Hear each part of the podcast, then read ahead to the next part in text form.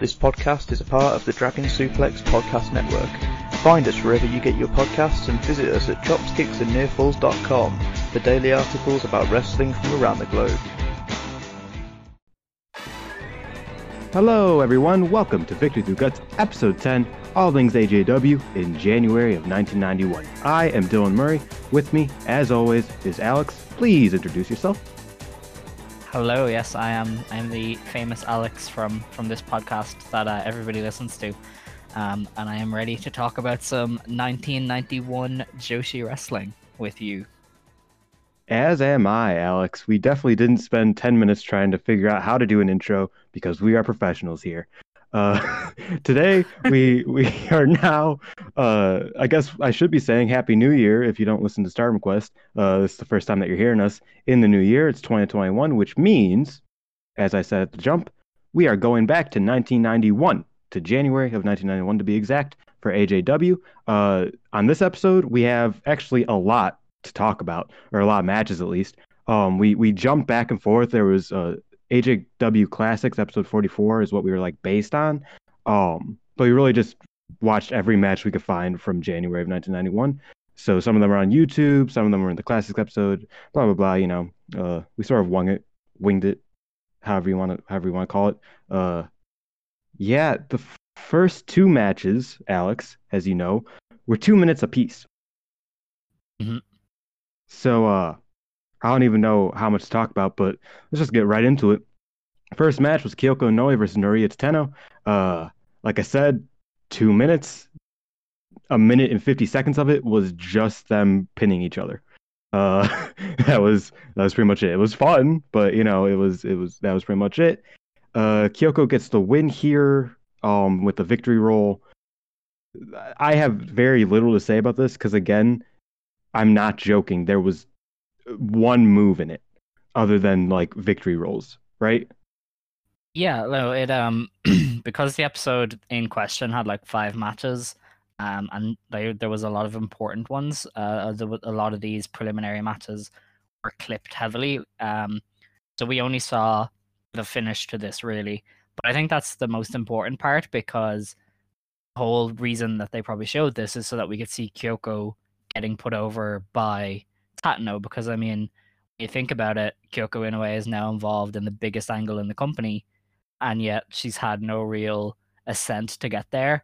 So having her beat, you know, Noriyo Tateno is a big win under her belt, and I think that was, they established that through their mannerisms after the match, through how Kyoko sold the shock of getting the win, and it was pretty smart because obviously, like, Tateno retires, in air quotes, retires 2 months later, so she should have been used to put people over.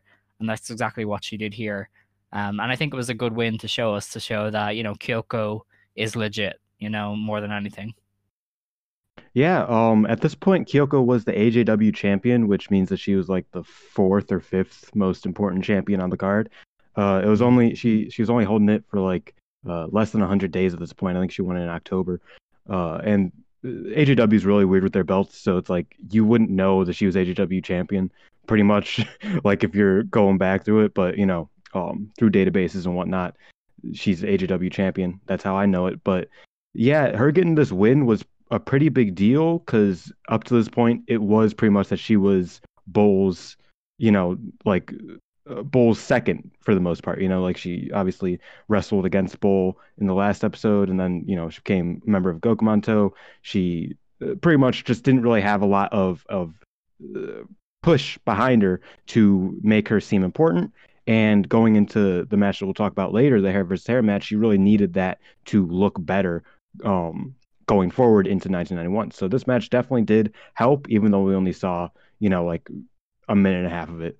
And she did only get the win off of a flash pin, but it was a pretty cool looking victory roll, if I do say so myself. Yeah, good match, I guess. I mean, you know, from the minute and a half I saw, it was good. Then the second match that was also very, very short was Jungle Jack versus Manami Toyota and Suzuka Minami. At first, I was very confused because I feel like Toyota and Minami are sort of like on different ends of the spectrum of babyfaces at this point in time. And we'll see that later after Manami Toyota versus Akira Hokuto from like a week later. It they aren't on the same team, so to speak, but because they're both babyfaces and they're battling Jungle Jack, it's like, oh, like it really didn't matter because it was just Jungle Jack beating their asses the entire time. Yeah, again, this one was clipped down to hell. Jungle Jack did exactly what you would expect Jungle Jack to do. They did what they do basically every match, and they did it well. Again, not much to talk about this match. You have any important, any noteworthy thoughts on these 2 minutes of action? No, again, it's like the opener. It was just a good win to show us because, you know, obviously, like, Bison and Aja, you know, they won the 3WA tag titles last month. And, you know, Aja was coming off of the big loss to Bull. So I think showing, you know, them showing us Aja getting wins was another way of saying, oh, yeah, like, remember, she's important, like, because she's in the main event program. So I think it was just another quick win to show us to build to the hair versus hair match, and it did the job. Yeah, and I did enjoy this for one simple fact of Manami Toyota got her ass beat literally the entire time. That was, like, you know, again, 2-3 minutes. She just got her ass beat. Like, Suzuka Minami would come in and, like, get a little bit going, and then Minami would get back up, and she just get taken down immediately. It was quite funny. And it ended with Aja Kong pinning Toyota off of an overhead power slam that looked fucking gnarly, I'm not going to lie. Like, power slams, they are pretty, like, you know, there's not more of a basic move than an overhead power slam, but when Aja Kong does it, it looks like they fucking die, bro. It's great. I love that shit. I am kind of upset that these were the two matches that we got because, if you remember, I don't know if it was last month or the month before, they built to a Bat Yoshinaga Yumiko Hotta match, right? You remember that? It was a while ago. Yes. That match happened on this show, but they didn't record it, so we didn't get to watch it. But we got to watch Manami Toyota get her ass beat for 2 minutes, and we got to see Noriyo Tateno versus Kyoko Inoue. Obviously, those were fine, but it's like they really robbed me of a dream match right there. Shinaga versus Mika Hotta. That I don't know how I feel about that. I feel sort of betrayed, real betrayed there. Hoda won, by the way, if it wasn't obvious, because it was just a regular wrestling match. We haven't seen Bat Yoshinaga in a wrestling match yet, which is sort of funny. Like, she's only been, like, kickboxing and shit. Like, she has not done a single wrestling match on our timeline. So I'm excited to see when that finally happens for the first time, if it happens. Maybe, yeah. I'm pretty sure she does wrestle in some tag matches, but then I don't know if we're gonna watch those. But yeah, she's you know, that was her thing. She was the shoot fighting killer and kind of kept her hot, so then she could put people over, I guess, which is pretty smart. Yeah, plus she gets the martial arts belt later in this year that we'll talk about in the coming months of that wonderful. Yeah, the belt that literally never leaves her grasp until the day she retires. Just quite, like, you know, say what you will about her, like, that is something that nobody can ever take away from somebody. If you are the champion at the you know, the creation of a belt, and you hold it forever because you simply cannot be beat, that's pretty insane. But anyway, that's enough about that. Let's get into the meat and potatoes of this show, the big match of the show, like, bigger than, I'd say, bigger and better than even the ones to follow it. Bull Nakano versus Akira Hokuto 3WA World Championship match from January 4th of 1991. I don't think we said the exact date yet, but it's January 4th, you know, Tokyo Dome Day, so to speak.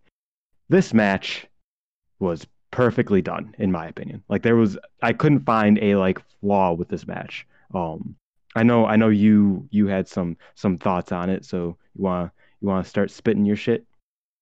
I didn't have thoughts on it. I just wanted to discuss the rating that it got from Mr. Dave. Okay. You know. Well, then let me you know. Let me run it down a little bit. We can do that after. Yeah. So Hokuto started this one off with, like, just so much offense. I love the, like, early burst in these old Joshi matches, especially by, like, Akira Hokuto and by Manami Toyota. I think that they just kill it constantly with that, like, just immediate burst where in this one, Bull refused a handshake and turned around, and Akira Hokuto just suplexed the shit out of her. Then she pile-drived her, and then she just, like, started kicking her. It was great. both quickly took control after that pretty immediately. But just that immediate burst, it really made Hokuto look like a killer out of the gate, even though she would spend most of this match getting killed by Bull Nakano. This, I can't say enough good things about this match. It's hard to talk about like amazing matches without just like repeating yourself. That's like, oh, it was great, and it like they didn't do anything wrong. But like this match was just killer. Hokuto looked really strong despite getting her ass beat most of the match, wouldn't you say? Yeah, I mean she did a good job of chopping down Nakano as the match went on, and she also showed a lot of fight despite the fact that she was getting beat up. Like the amount of times where she would just be throwing forearms and stuff at Nakano to just try and get back into the match. Like she really did not stay down at all, and the fact that the crowd was super hot for her really helped. Like you just kind of felt like you were really getting behind her. And yeah, Nakano gave her a lot, to say the least. Oh yeah, the crowd is one thing, especially in the era we're in now. And even outside of it, the AJW crowd at this point was hot as hell. Like it was always on fire. I miss those crowds being on fire because like it, nostalgia and all that. Mm-hmm. For a 17-year-old talking about 1991, I'm nostalgic. But near the end of the match, Bull hit, and I wrote down all of the maneuvers she did. She had 3 backdrop drivers, a tope, mm-hmm. the guillotine, another guillotine, and then Hokuto kicked out. And I was genuinely like hyped after that, because it's like obviously like you're watching this match. It's a wonderful match. They're killing it on all cylinders. The heat segments are all extremely interesting and hot, all really good. Like there's nothing wrong with this match, but at that point it's like, what the fuck is even happening? Like, what are we doing next? Like, you get really excited when Hokuto simply kicks out, and it's quite insane. And my excitement only increased when Kyoko Inoue interfered and helped Bull hit an avalanche tombstone. That shit fucks, bro. You'd think that after breaking her neck on that exact same move, that Hokuto would be like, "I'm never taking that again," but she didn't give a fuck. Oh yeah, I forgot that. That's what. Yeah, man. Oh my god! And then she got hit with a thunder fire powerbomb too. Like the Bull's old finish at this point, because obviously she now has the flipping guillotine, which is her real finish, I guess. Yeah, Hokuto just fucking. This is one of Hokuto's best performances to date. I think it's also one of Bull's best performances to date. I think I would rank this better than most of Bull's matches from 1990, if not all of them. I loved this match. Hokuto went for one last comeback, hitting a Northern Lights bomb, but was soon beat by a backdrop driver from Bull, because after a while, Hokuto was just going on fucking fumes. Again, hard to top for this year, I think. You wanted to talk about how it got 5 stars from Dave and how it matches to today. Yeah, like this is one of the first kind of 5-star matches that AJW ever got. And like it's interesting because I can totally understand why in 1991 this was a 5-star match. Like this had everything you could want from that era. There was all the head drops, the pace was really good. Storytelling was great, and these are 2 of the biggest stars in AJW, so the crowd was pretty hot as well. Mm-hmm. So I mean, giving it 5 stars at the time definitely makes sense. Do I think it would be 5 now? Probably not. But it's definitely interesting to see like what the criteria was for a 5-star match then versus what it is now. I don't know if you'd give it 5. Like I don't think I would, but I can totally understand why he would back then, because as you said, this was just so well done. Like this was just perfectly done. Both looked great. They both killed each other. It was just fantastic. I don't know if I would give it 5. I feel like and I try not to compare like from back then to now, because like people would be like, oh, that's a shitty comparison. I'm really bad at analogies, if you guys couldn't tell already from the many analogies I create. But I compare this to that one match, Mayu versus Kid from the 5-star. Remember how I was talking about how it's like that's a perfect match, even if it's not like a a match that like you'll remember forever, that it's like the greatest match of all time or anything like that, but it's a match that you can't complain about a singular thing about it because everything was good. Like there wasn't anything wrong with the match whatsoever. And it did exactly what I think it was trying to do, exactly what it should have been doing. And I can't really say anyway that it could be better, but it wasn't like light years ahead of like any other match. You get what I mean? Where it's like it felt like the perfect thing that they could have done, the perfect match they could have done in this situation, at this time with the way the story is playing out, whatever. But I don't think it would be 5 stars on my rating. But I don't give out 5 stars very easily at all. I don't really do the 5-star rating even. But, you know, like I don't say something is like greatest match of all time material very often.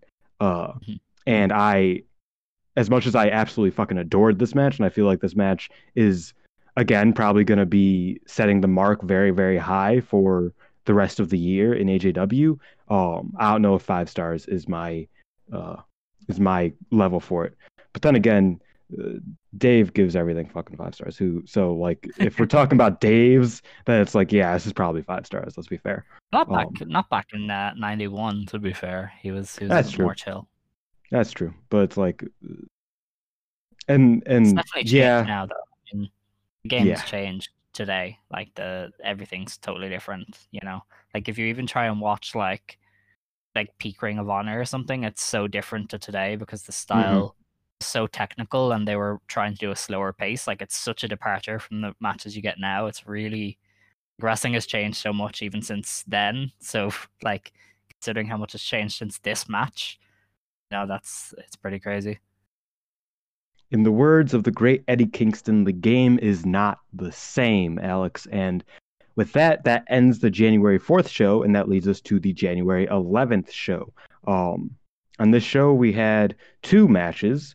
The first one, we both have very different experiences watching. It is we got back-to-back Hokuto. This time, she is challenging for the All-Pacific title against Manami Toyota. You watched the full version of this. I watched the clip version of this.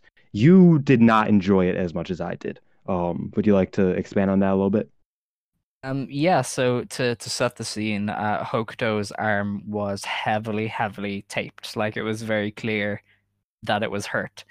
And they worked on it for the entire match, but it was like an 18-minute match, and they just kept going back to the arm thing. It was like every time Hokuto would fight back, they'd go straight back to the arm. And it was like, all right, I'm kind of getting tired of this, like, do something new. And I guess maybe it's just me, because I feel like other people will love a match like this where they focus so heavily on the arm and how the arm changes Hokuto's entire style. But for me, they went to that well one too many times. But like it gave her an out for losing, so I can totally understand why they did it. But yeah, it definitely didn't make for the best full match. And I'm sure the clip version was probably a lot better. And it probably was less tedious with the arm-based offense. Oh, yeah. The clip version, in my opinion, was a very, very well-done match. I really enjoyed it.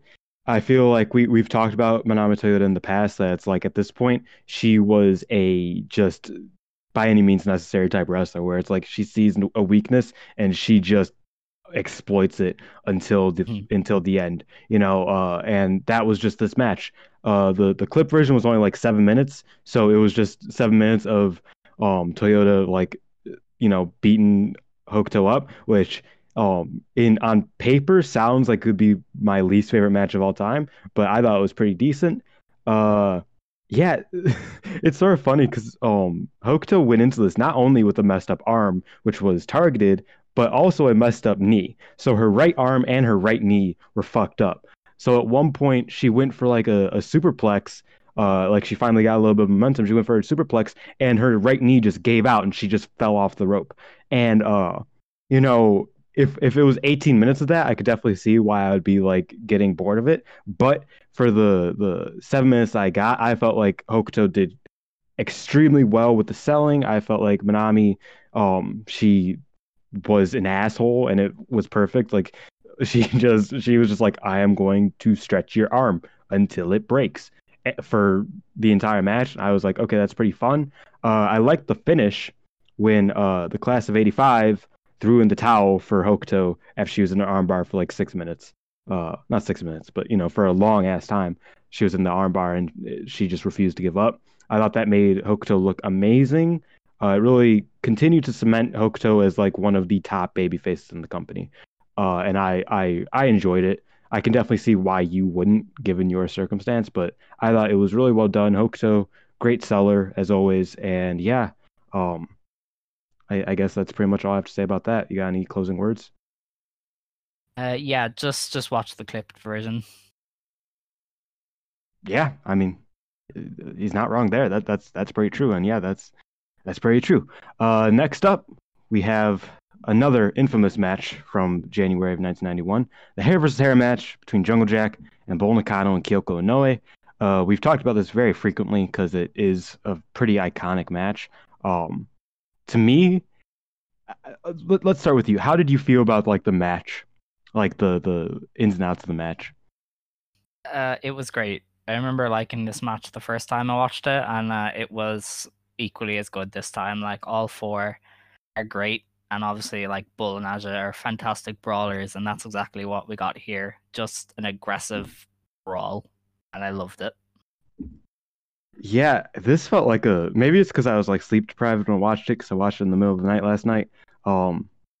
I don't know what it was, but this just felt like such a big clusterfuck. And it's like, it wasn't a bad one. I enjoyed it a lot, but I was just like, I don't even know what's happening. Like, it just keeps going and it doesn't stop. And I don't even know like how to keep track of it, especially when the weapons came into play. And I was like, okay, so there's scissors, and now there's multiple large sticks, and there's also chains, and there is a kendo stick, and then there's a big kendo, like, and I nunchucks, obviously. Like, it was all over the place. I had a hard time keeping notes of it, but it was a really, really fun match. Jungle Jack played the aggressors early on, and they just beat the shit out of Kyoko and Bull before Bull brought in the scissors. And if you know anything about me, and if you've listened to any of our previous episodes, I do not like scissors in professional wrestling. It makes me very uncomfortable because, like, I can watch people go through, like, panes of glass and get lit on fire, but something about scissors, it hits too close to home because it's like, you know, like, and that's one thing that was said. I think Mick Foley said it, or maybe Terry Funk. It was one of those deathmatch guys that was like, the scariest wrestling things to fans are things that you know exactly how it feels. So it's like, you know, you might not really like take in the idea of a kendo stick as well as you will scissors, because you know what it feels like to get stabbed with scissors. Maybe not stabbed, but to get hit, you know, slit with a scissor, as in comparison to, you don't really know what it feels like to get hit with a stick of bamboo.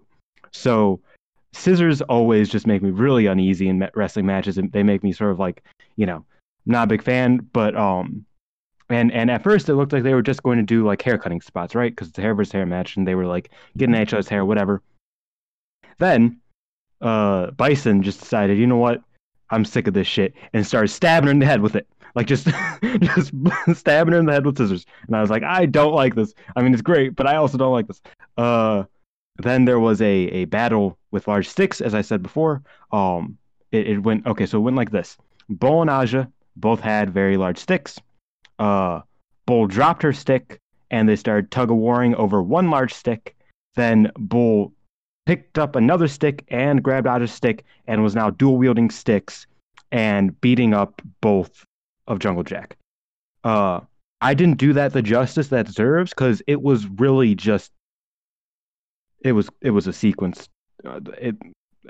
Again, this match is just, like... You probably would have an easier time of describing it, because I was just all like, I had no idea what the fuck was happening half the time. I won't have an easier time. Like, it's hard to describe, but just think of Bull Nakano being the coolest bitch ever, and you kind of have it, because she was just on her shit in this match. Like, she was beating people up. She wasn't selling for a lot of things, and yeah, people were just beating each other up. It was amazing. It was reminiscent of the first tag match that really kicked this feud off, that had Grizzly instead of Kyoko. It was a lot like that, like just an absolute fight with weapons involved every now and then, where Nakano stood out as, you know, being better than everybody, because she is, quite frankly. And yeah, the weapons battle was cool. like, this is why she is the boss of the world. She just is the coolest ever. You're not wrong there. This was, I feel like 1991 starts very, very well in Bull Nakano's favor. She, in all of the matches that we watched, there's still one more that we got to talk about. She looked like $1,000,000. Her year of 1990 was incredible. I think this year's going to be even better because these first three matches were just absurdly good. She ends up getting the win. How do I have how she won? I don't. I hope so. What was the finish? Do you not have the finish? No. It was something like Bull and Kyoko were doing a lot of teamwork, and they like destroyed the two of them. Oh yeah, yeah. I remember now. Kyoko hit a body slam, and then Bull hit a regular guillotine, a seated guillotine on Bison, for the win. And as it's hair versus hair, Bison's beautiful curls are now gone. And it's like when I was watching this match, I just thought about it. I was like, her hair's so pretty. Like I'm sad now. Like, you know, like I was like her, I don't know. And she never had that hairstyle again. She ended up going for the like shorter bob hair. And I don't know. Like I was like, her hair is so pretty. Do we have to get rid of it?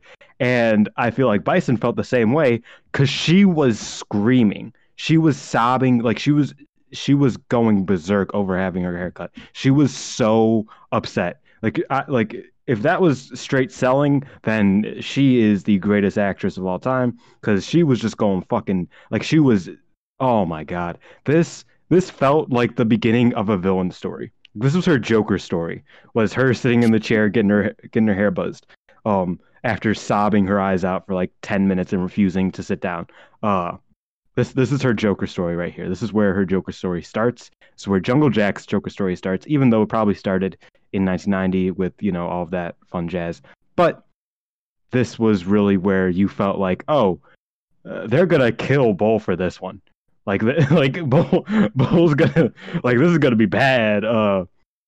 And yeah, this was a fun match. I don't think I would rank it above any of the previous, like, clusterfuck Gokumon-To versus Jungle Jack matches. But because of the hair versus hair stipulation and just some of the good parts, it was definitely still a recommended match in my opinion. You should seek it out. It was fine. Like, it was fun. I had a good time watching it. Yeah. So let's talk about this for a second. So this is the beginning of 1991. Our new cover star of the podcast is Bison Kimura with the short hair. How do you think that Bison herself did in this match? Because I feel like she oftentimes gets like overlooked from the three of them in this feud. Because like obviously Kyoko's there too, whatever. But from Bull, Aja, and Bison, who are really the three in this real story. I mean, it's Bull and Gokumon-To, but how do you feel that Bison looked in this match, and how do you think that Bison's going to look moving forward? Obviously, you've seen it, and we know what happens, but you know, give a little bit of insights there. Well, I think like Bison and Aja at this point in time are presented as somewhat equals, and for the most part. Like, I think Bison gets to be the aggressor quite a bit. She gets to bring weapons into play. She gets to, you know, use her chops to kind of knock people down, and she's a great addition to the feud because she can hold up the aggression that Kong and Nakano are bringing to things. I think after this match, Aja Kong definitely starts to get her rise a little bit more, and she definitely stands out as the main member of the team. So I think Bison takes a bit more of a backseat as things go forward, as they kind of build up Kong, which to me makes a lot of sense because I was going to bring this up, but like after the match, like Bison, as you said, is crying, she's in tears, and Aja is just like giving a death glare. She's got that 1,000-yard stare. She's just there, like, shave my head, I don't care. And it's a real point where Aja is just like, this is a woman on a mission, and it's her real. You said it was Bison's Joker moment, but I think it's more Aja Kong's. I think this was the moment where she was like, I will get my hands on Bull Nakano one day, and it's definitely the start to me of the beginning of the Aja that we've come to know, like the monster that we'll see. So I think Bison was good in this, and she was great in the feud, but I think this is where she starts to take a backseat more than normal. That's fair. That's true, because I just think of that image after everything's said and done, when the commentators are talking and there's just that video on Bison and Aja where they're just sitting in the back, just dead inside, completely bald, just completely I'm going to kill someone. And it looked absolutely fucking scary as hell. Even Bull and Kyoko, when they did their afterword promo, their energy was just real low. They felt like they looked scared. And it's not often that you see Bull Nakano and think of the word scared, but she just looked like, I don't know. How would you describe that? Because it's very specific how she looked. I think it's just that hair versus hair matches are such a big thing in Joshi wrestling. The one, not last year, the year before, even between Nanai Takashi and Arisa Nakajima, Nanai was humanized quite a bit, and Arisa Nakajima was humanized quite a bit afterwards, because they were very emotional. And I think it's just that the fact it was a hair versus hair match took a lot out of all four competitors, because seeing your big rival, humiliated like that definitely has an effect on you. And I think it also just kind of is a bring down, because you're their hair is gone, and that means a lot. So I just think it was one of those things where the match itself and the stipulation just drains everybody involved. And I think that's why Bull's energy was so low, because just these matches are so important and they're so special that it is draining to all the competitors in some way. Yeah, that's true. I think there should be more hair versus hair matches in wrestling, because that it's one of those things that's it's so easy to do, not easy to do, because obviously it has a, like you just said, it has a very serious humanizing toll. But it's there are just things that hair versus hair makes things more interesting, when it's if you're gonna cut your hair anyway, then just do a hair versus hair match. I remember that was I don't know who said that, but it's never cut your hair in wrestling, always do a hair versus hair match. Actually, strike that, because now I'm thinking that was probably Jim Cornette, so strike that I ever said that. Never do hair versus hair matches. But no, and not to get too Stardom questy, but I feel that is a stipulation that if, and I don't know if this will be out before or after this happens, if Natsuko wins the white belt, I want her to have a hair versus hair match at some point, or a hair versus title match, I guess. I don't know, whatever. And even if she doesn't, I think that could be a very interesting thing for her to do, because I think that's something that Stardom hasn't really done, and it's something that really, as shown here, really does give a new weight to certain aspects of storytelling, and that's what Joshi does best, is add layers to their stories. It sounds like we're ending this thing off, but we're not, because we have another match. Do you have anything else to add about the beauty and the wonders of hair versus hair matches, and this hair versus hair match specifically?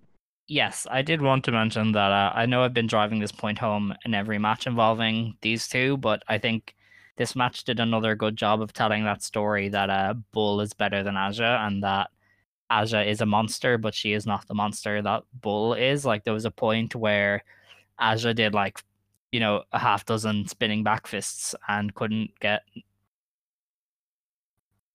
Bull Nakano down, and then Nakano just did one spinning back fist and she decked Aja.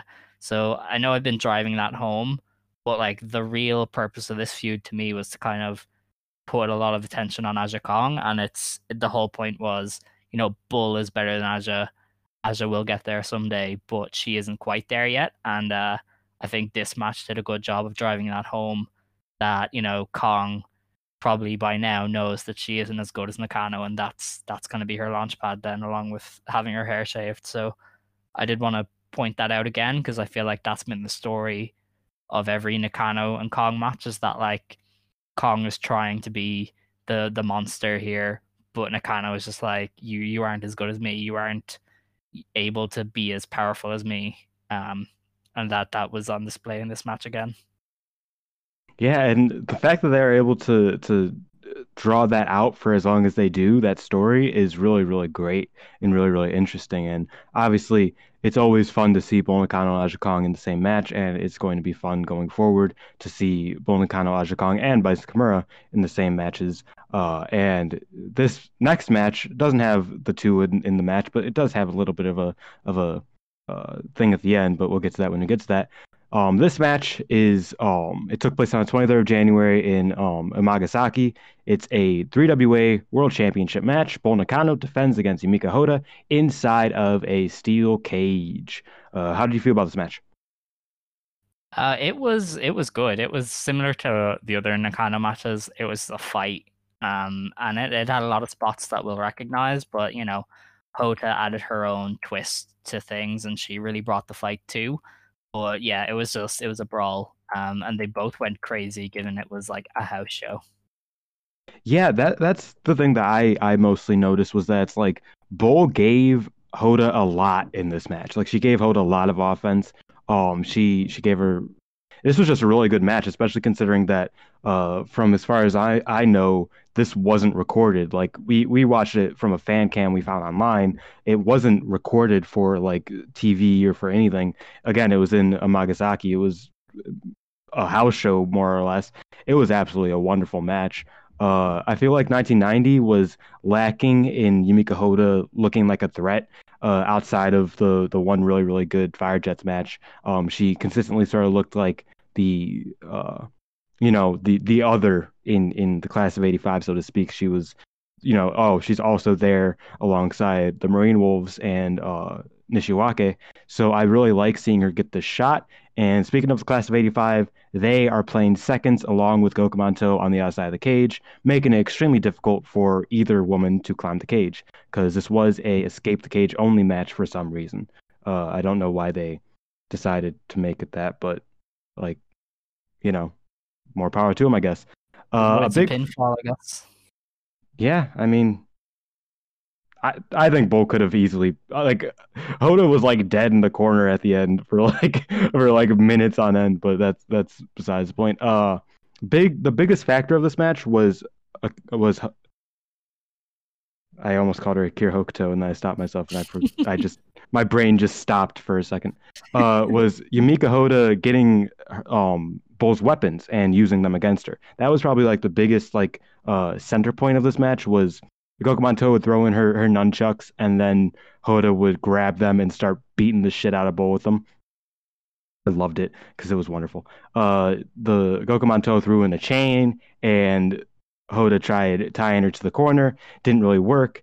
At every point that Hotta did this, mind you, Bull came back and gave her more than a fucking receipt, because she would hit her like 7 times harder. like Hotta hits hard, bro. Like, Hotta will lay in with that nunchuck, but then a few minutes later, Bull will be like, "Hey, remember when you hit me with that nunchuck?" "I do," and she just starts whipping her and beating the shit out of her. It was great. It's not often that I love seeing Yumiko Hotta getting her ass beat, but this was really, really, really fun. Again, I feel like this was a very well put together, well done match. I feel like 2020 or 1991 and 2021, since we're watching it now, I feel like it's off to a really good start with match quality wise, even though the one match wasn't ideal and the first two were, 2 minutes long. But I feel like Bull Nakano, Akira Hokuto, and Yumiko Hotta, 3 of the best wrestlers of all time, I'll say it, and their matches together, absolutely amazing. This match, the finish was also fucking insane because of it. It was a house show. Bull hit a flipping guillotine, which at this point was not like regularly in her repertoire. I can't do alliteration an hour into, like, I can't do it. It wasn't a move that she typically did at this point. She would start doing a bit more over this year and the following years. But so she did a flipping guillotine, and then she went up to the top of the cage, and he hit a city. Alex, how do we do this? What? Like this? Like how? Like I don't. I can't talk. It's just. You see, I can speak English, so I can't. I know. That's why I house the other one. Yeah, clearly. But she hit the flipping guillotine, and then she hit the seated guillotine from the top of the cage before escaping for the win. I really enjoyed this match. Got any words on it before I get to the after match gimmick? Yeah, no, I think like it was an incredible match, given that like it was a house show, presumably in some small place that never had a proper big event. But you know, that's a personification of why AJW was so good and why these girls are so legendary, just because they never took a day off. You know, like Nakano doing a leg drop from the top of the cage on a house show is the most incredible thing you could think of. I mean, it's something that you'd be like, why would you do this? But then why not? Like, she's going to retire. Well, you know, her aim was to retire within the next few years, so might as well leave it all in the ring. And that's what this match showed to me, is that like they were ready to just leave it all in the ring every time, because like this was wrestled like it was on a big event. Like this was on par with like the Bull Nakano Aja Kong matches. It's not as good because it doesn't have the story, but like the actual brutality is right there with you know, big matches. So yeah, this is it's great. And you know, it's a fan cam too, which I think always adds an interesting dimension to it, because you get a different viewpoint of what's going on. I think seeing Bull Nakano make her entrance from the viewpoint of a fan was really cool to me. I was like, wow, she is just, you can feel her presence through the screen. Oh yeah, for sure. It was a added thing, because I feel like fan cams are really just like it takes away all of like the glamour of wrestling, and in a way it's really like beautiful, and it's really like interesting that's like this is just exactly what is happening from a fan's perspective, just, you know, turning the camera back and forth between things, like not really, you know, no production work is really the thing about it. And it's really interesting, and it's really fun to watch them sometimes, because it's like it just breaks it down to the truest form, so to speak, of pro wrestling. And I thought that this absolutely killed it. Like you said, for a house show, this had no right to be as good as it was. Wonderful match. Really enjoyed it. I implore any of you to go watch it, because I don't think this has been seen very much from the general public, because I think that was the only copy that I've ever really found, and there was like a couple thousand views maybe. So yeah, I implore any of you who wants to go check this out. It was on YouTube. We found it up there. After the match, of course, out comes Jungle Jack to attack Bull and stab her with scissors again, because that, you know, gotta have the scissors. Gotta have the scissors, right? So they come in, they attack Bull, and Gokumon-To comes in. Kyoko Inoue comes flying out of nowhere, fucking jumps on Aja. It was fucking insane. Everything's going crazy, blah, blah, blah. Eventually, Jungle Jack retreats out to the back, and Gokumon-To stands tall to end the house show and end our show here today. Overall, good matches. I really am enjoying the start to 1991. I am not enjoying my inability to compute things, but I'm definitely enjoying my time with these first few matches. I know that February, from what I've seen and what I've looked up, has literally 0 matches from AJW. So next month I have FMW stuff from like January and February to watch. I don't know how much of it is gonna be, you know, worth it. I don't know, you know, maybe we could find JWP. I'm not sure. We do this shit, you know. I'm the least prepared man in the world. I sleep 20 hours a fucking day, bro. Like it's just I don't know what I'm even doing at this point, but I hope that you continue to stick with us through this journey, through the greatest period in the greatest form of wrestling in history, classic Joshi wrestling. So please, unless you have anything else to say, Alex, before I do my long-winded outro that you love so very much. Yeah, I mean, to close out, like as you said, it's a great start to the year, match quality-wise, and I think, you know, we're getting into a point where the company is just going to be loaded with talent, you know, over the next year or two. Like I know even like the AJW tag title scene becomes a highlight of the company. I don't know if it's this year or next year, but we're definitely approaching a period where there are so many good wrestlers, and all the matches we're going to see will be really great, and I can't wait to see them. And I also can't wait to see the continued elevation of people like Kong and Inoue and Toyota, and maybe, you know, the slow transformation into the Dangerous Queen whenever she happens to come along. But yeah, there's a lot of fun stuff to look forward to. So, you know, hopefully we can see a good bit of it while also looking at, you know, FMW and JWP, because, you know, JWP is heading for that split very soon. And, you know, things are getting very interesting. So we're going to have a good time. Indeed, we are. Once again, thank you for listening to the Victory Through Guts podcast. Tell your friends about it.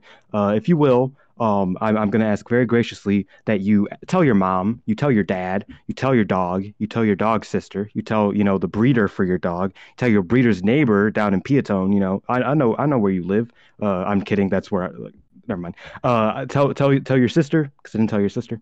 Tell your brother, if you have a brother. Tell all of the homies in the group chat. I know you have them. Tell Pulse. I don't know. Tell Sprite. Tell my friends that I'm bringing up for no reason. Tell literally everybody you fucking know that we are the best in classic Joshi wrestling. We are Victory Through Guts. Ijo.